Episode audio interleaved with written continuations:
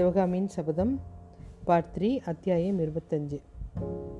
வலது கால் முறிஞ்சு எந்திரிக்கவே முடியாத நிலையில் விழுந்து கிடந்த ஆயனர்கிட்ட வந்து புலிகேசி வந்து உட்கார்றார். மகா சிற்பியே மன்னிக்கணும். உன்னுடைய அத் அற்புத சிலை வடிவத்தை இப்போ காப்பாற்றுறதுக்காக இவ்வளோ தொலைவு வந்தேன் நீங்கள் மூர்ச்சி இல்லாமல் இருந்தீங்க. அதை கூட பார்த்துக்காம உங்களை குதிரை மேலே எடுத்து போட்டு இங்கே கொண்டு வந்தேன். ஆனால் சிலையெல்லாம் சிலவற்றை தான் காப்பாற்ற முடிஞ்சது. மன்னிங்க. ஏதோ மீதமுள்ள சிலையாவது பிழைச்சுத அப்படின்றார் புலிகேசி மன்னன் ஆயினார் அவருடைய முகத்தை உத்து பார்த்துட்டு சொல்கிறாரு உள்ளத்தில் ஏதோ ஒரு சந்தேகம் வருது அவருக்கு. இது என்ன வித்த வாதாபி சக்கரவர்த்தி இவ்வளோ நல்லா தமிழ் பேசுகிறாரா கொடுமைக்கும் குரு கொரூரத்துக்கும் பெயர் போன புலிகேசி மன்னர் நம்மக்கிட்ட உட்காந்து இவ்வளோ சமாதானம் பேசுகிறாரா இப்படிப்பட்ட ஒரு நல்ல மன்னன் எதுக்கு சிற்பிக கையும் காலையும் உடைக்க சொல்லணும்? வெட்டி போட சொல்லணும்? சிலைகளின் சிற்பத்தையும் ஏன் உடைக்கிறதுக்கு சொல்லணும்? இந்த கடுவம் போன முகத்தில் ஒன்றுமே புரியலையே. தமிழ் பாஷை எப்படி வந்துச்சு இவருக்கு? அப்படின்னு சொல்லிட்டு பார்த்துட்டே இருக்கார். சட்டுன்னு ஆயினருக்கு சிவகாமியோட நினைப்பு வருது. ஐயோ அவள் என்ன ஆனால் மற்றதெல்லாம் வந்துட்டு பிரபு என் குமாரி சிவகாமி உங்கள் வீரருங்க பிடிச்சிட்டு போனாங்க. காப்பாற்றுங்க சிவகாமியை மறந்துட்டு இந்த பாவி சிலையை பற்றி பேசிக்கிட்டு இருக்கேனே அப்படின்றார். புலிகேசி சொல்கிறார் ஆயினரே கடவுள் அருளால் உங்களுடைய மகள் ஆபத்து எதுவுமே இல்லாமல் பத்திரமா வாதாபிக்கு போயிட்டுருக்கா. ஐயோ என்ன சொன்னீங்க? சிவகாமி வாதாபிக்கு போகிறாளா அப்படின்னா இந்த பாவி ஏன் இங்கே இருக்கேன் என்னையும் கொண்டு போங்க அப்படின்றார். அப்படி தானே ஆனால் முதல்ல நினச்சேன். ஆனால் நீங்கள் காலை ஒடிச்சிக்காமல் இருந்தீங்கன்னா கொஞ்சம் தூரம் நடந்தால் கூட உங்களை இட்டுன்னு போயிருப்பேன். அதனால் இப்போ கொஞ்சம் நகர்ந்தால் கூட உங்கள் உயிருக்கு ஆபத்து வரும். பிரபு அப்படின்னா என் உயிரை பற்றி எனக்கு கவலை இல்லை. என் மகளை இங்கே கொண்டு வந்து சேருங்க அப்படின்றா. அது இயலாத காரியம். ஏன்? ஒரு சக்கரவர்த்தி தானே நீங்கள் சிற்பியோட காலை வெட்டவும் சிலையை உடைக்கவும் கன்னிப்பெண்ணை சிறப்பிடிக்கவும் கட்டளை போட்டவங்களால முடியும். ஆனால் இதெல்லாம் முடியாதுல்ல.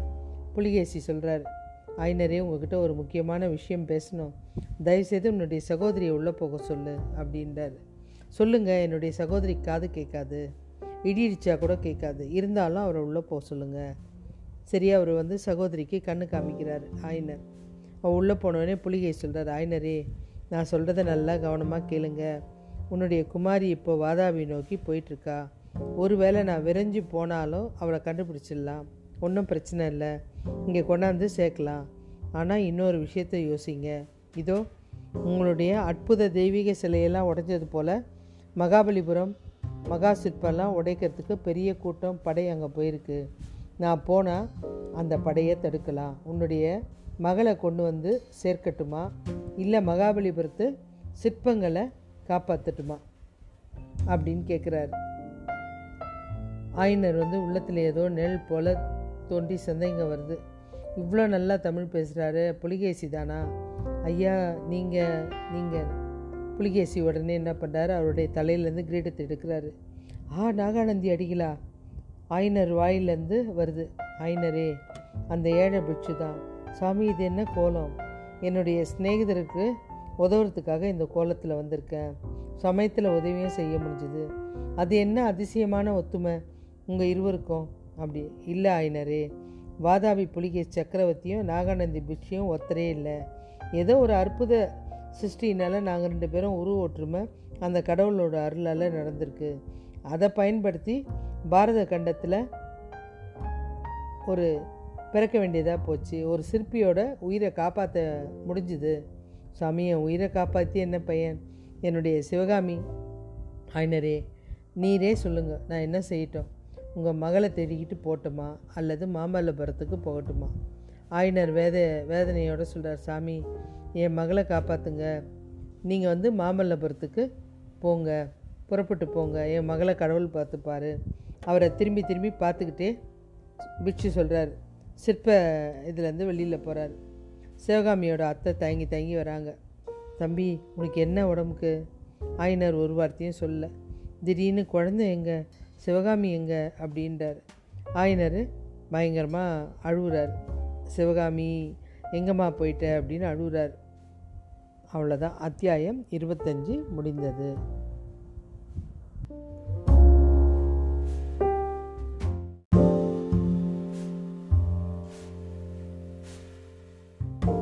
சிவகாமி சபதம் பார்ட் த்ரீ அத்தியாயம் இருபத்தி ஆறு. காஞ்சி அரண்மனையில் மந்திர ஆலோசனை நடக்குது.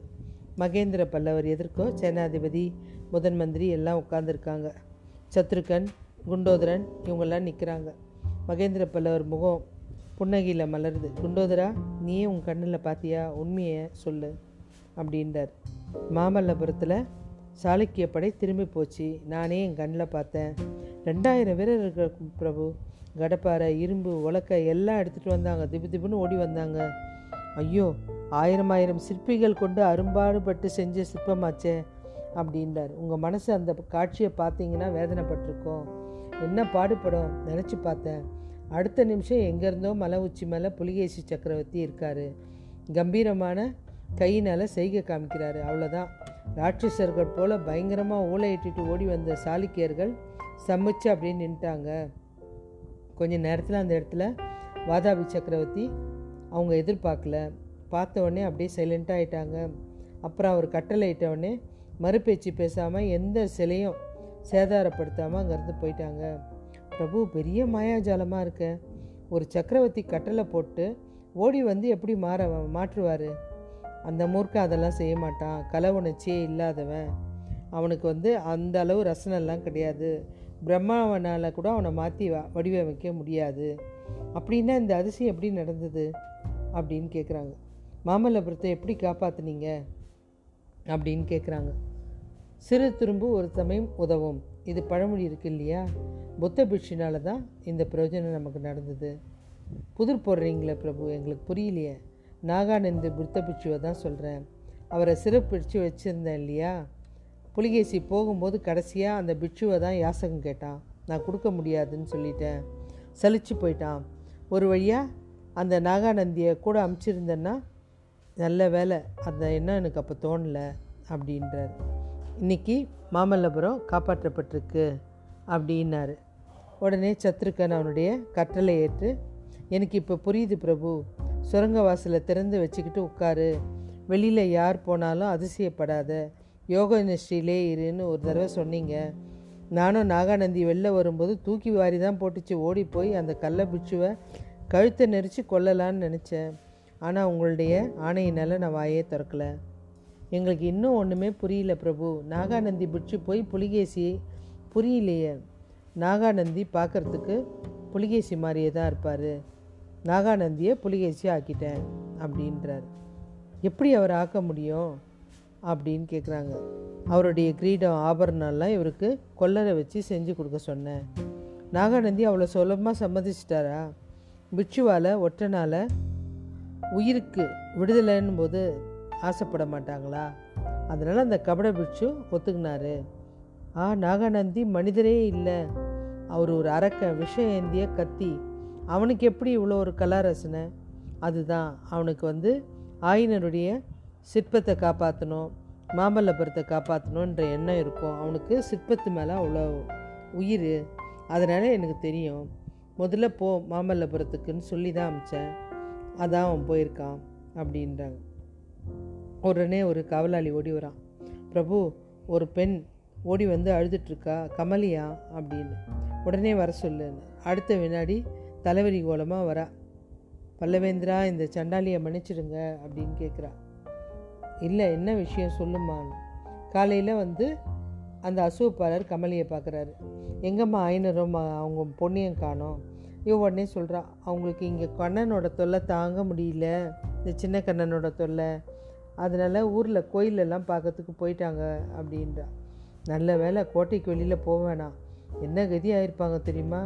படுபாவி புலிகேசி ஆட்களை ஊருக்குள்ளே விட்டு கொளுத்துறானா? சிற்பியெல்லாம் கையை காலை வெட்டுறானா? இதை கேட்டவொடனே ஐயோன்னு கத்துறா. அசோபாலர்கிட்ட விஷயத்த சொல்கிறா அவர் எவ்வளோ திட்ட முடியுமோ திட்டுறாரு. ஓடு ஓடி போய் சக்கரவர்த்தி கிட்ட நடந்ததை சொல்லு. அப்படின்றா. அழுதுகிட்டே சொல்கிறா சத்ருகான் நடுங்கின குரலில் சொல்கிறான் பிரபு நாகானந்தி போன கொஞ்ச நேரம் கழித்து ஒரு ஆடவரும் ஒரு பெண்ணும் வெளியில் வந்தாங்க. ஆயினரும் சிவகாமி மாதிரி தான் இருந்தது. நீங்கள் தான் யார் போனாலும் அதிசயப்பட வேணான்னு சொன்னீங்களே. உங்களுடைய கட்டளையை நான் மேரில் மகேந்திர சக்கரவர்த்தி சொல்கிறார் நான் கொஞ்சம் முன்னாடி சாமர்த்தியத்தை பற்றி கர்வப்பட்டுக்கிட்டு இருந்தேன். கடவுள் என்ன கர்வபங்கம் படுத்திட்டாரு சிவகாமியை பறி கொடுத்துட்டேன். மாமல்லர் முகத்தில் எப்படி விழிக்க போகிறேன் சேனாதிபதியை உடனே படையை திரட்டுங்க. ஒரு முகூர்த்தத்தில் நம்ம பட வடக்கு கோட்டை வாசலுக்கு ஆயத்தமாக இருக்கணும் அப்படின்னு சொல்கிறார் அத்தியாயம் இருபத்தி ஆறு முடிந்தது.